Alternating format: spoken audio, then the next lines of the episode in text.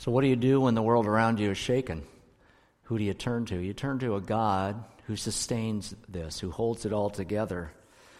Again, I can't say enough about the courage of these people to share, by the way. Uh, they say speaking in public is the number one fear of human beings.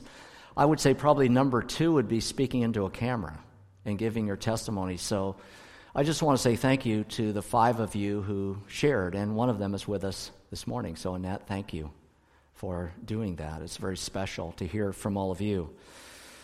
So, God reassures us of who He is, how He does His justice, but there's some warnings here. In verses 4 and 5, God says this He says, To the arrogant, I say, boast no more. To the wicked, do not lift up your horns. Do not lift your horns against heaven. Do not speak so defiantly. God says to the arrogant, boast no more. To those who live without regard for God and His truth and boast in themselves and what they can accomplish, this is God's word to them. Look what He says in Jeremiah chapter 9. This is what the Lord says Let not the wise boast of their wisdom, or the strong boast of their strength, or the rich boast of their riches. But let the one who boasts boast about this that they have the understanding to know me, that I am the Lord who exercises kindness, justice, and righteousness on earth. For in these I delight, declares the Lord. What will really count before God when we stand before Him in judgment? The answer to that is that we know Him. That's it. Riches, wisdom, all these things on this earth that we want to claim and take pride in and boast in will mean nothing at that point. But God says that they know me, who I am. The question for you today is do you know Him? Because that is going to be the ultimate question when you stand before Him someday. To the wicked, God says, do not lift up your horns. Horns. That's an interesting term. It's going to appear four times in this chapter. So, what does the word horns mean? Horns are emblems or symbols of power, dominion, glory, fierceness, as they are the chief means of attack and defense with animals endowed with them. In Scripture, we see this illustration, this word used for power and authority, the horn. The idea of lifting up horns against heaven is the idea of an oxen, a stubborn, kind of an untamed oxen, refusing to bow its head so that the farmer could put the yoke around its neck. But the idea there is it's literally lifting or throwing its horns against the farmer in pride, in arrogance, not allowing the yoke to be put around its neck. This is the equivalent of you and I shaking our fist in the face of God. It's equivalent to resisting God or relying on our own power. That's really what it's talking about. And the warning there is do not do that. Spurgeon has a great quote, and I'm going to do a shout out to my men's group on Thursday. We're going through the book of Esther, and we're studying the person of Haman and Mordecai and, and Esther. And so here's a quote, and those of you in my Thursday men's group can really understand this in, in a graphic way, but let me read this quote. Those who carry their heads high shall find that they shall be lifted higher yet. Really? As Haman was upon the gallows which he had prepared for the righteous man Mordecai. You'll be lifted up, all right, kind of like Haman was lifted up. Now, in our men's group, we've been studying what that word gallows really means, and I won't get graphic here, but it really is a pole, and it really speaks of an impalement rather than a hanging with a noose that we would think of. And so it's a very graphic, and we've been talking about it, studying in our Thursday men's group. But the illustration is there beware of lifting yourself up in pride against God. It will not work, and you will receive punishment for it very clearly. Now, knowing God is our judge, it gives us confidence, but there's also some warning associated with it. And there's reasons for humility in verses 6 to 8. Here's what it says No one from the east or the west or from the desert can exalt themselves. It is God who judges. He brings one down, he exalts another. In the hand of the Lord is a cup. Now, here's the vivid imagery here. Listen to what it says it's a cup full of foaming wine mixed with spices. It, he pours it out, and all the wicked of the earth drink it down to its very dregs.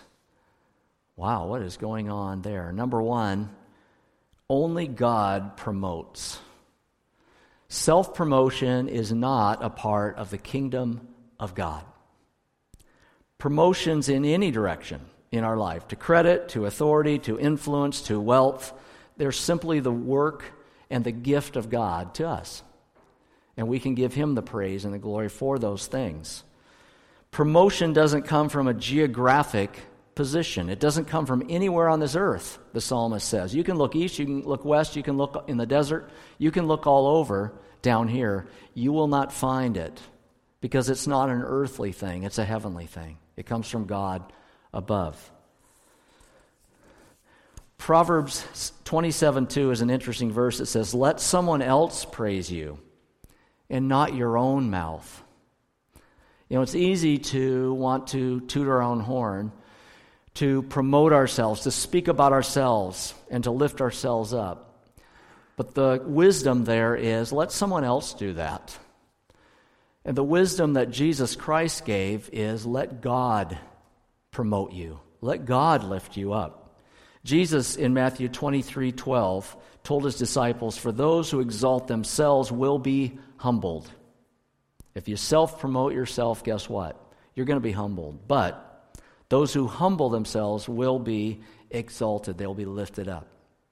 Let God promote you. Only God promotes, only God judges. And there's that verse 8, speaking of the wine foaming mixed with spices.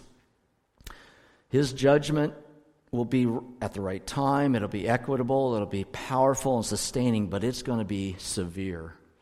And the image there is this foaming wine mixed with spices.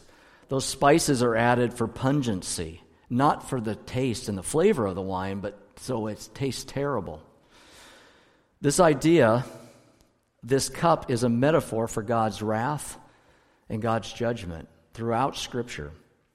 And God is mixing it, He's pouring it out, and the wicked are going to be drinking it all the way down to the very bottom of the cup. Those who drink willingly of the cup of sin will be forced to drink the cup of God's wrath and judgment to the very last drop.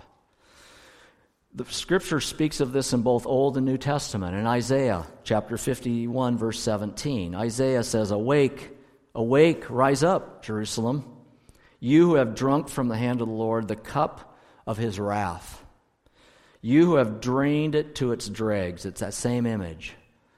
The goblet that makes people stagger. This is not a good thing. This is the cup of God's wrath. And then in the New Testament, in the book of Revelation, and this verse occurs at the end of the bowl judgments.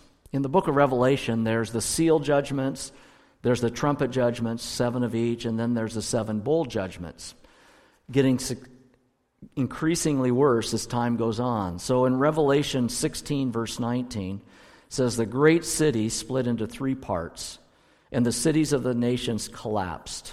God remembered Babylon the Great and gave her the cup fill with the wine of the fury of his wrath. Wow. That's pretty serious words. God will be the judge, and it will be done severely for those that reject him. However, Jesus also spoke of the cup in the New Testament. In fact, in the Garden of Gethsemane, Jesus said, If possible, let this cup pass from me. What he was speaking of is the cup of God's wrath, the cup of God's judgment. Because he was going to the cross, he was experiencing God's wrath the next day on the cross for you and me. Because he took God's judgment for you and me, we do not have to experience that if we re- receive him as our Savior. In fact, for us, the illustration of wine in the book of Revelation becomes this celebration in the festival, in the banquet that's going to occur there in heaven for all eternity. So for you and I, it's coming to know Christ and escaping the cup of God's judgment. Endless praise, verses 9 and 10. Look what it says. As for me, as for me, I will declare this forever. I will sing praise to the God of Jacob. Who says? So in verse 9, it's me, the psalmist is saying. Verse 10, it's God speaking. God says, I will cut off the horns of all the wicked, but the horns of the righteous will be lifted up. As for me, in verse 9, for believers, we do not experience God's judgment, we experience endless praise. The righteous will forever remember what God has done for them and will speak of it. And that's the beautiful picture here in this, in this verse. And then there's that word Selah at the end to contemplate, to pause, to think about this idea of praise and what it means for you and me. We're going to watch another testimony about praise for God.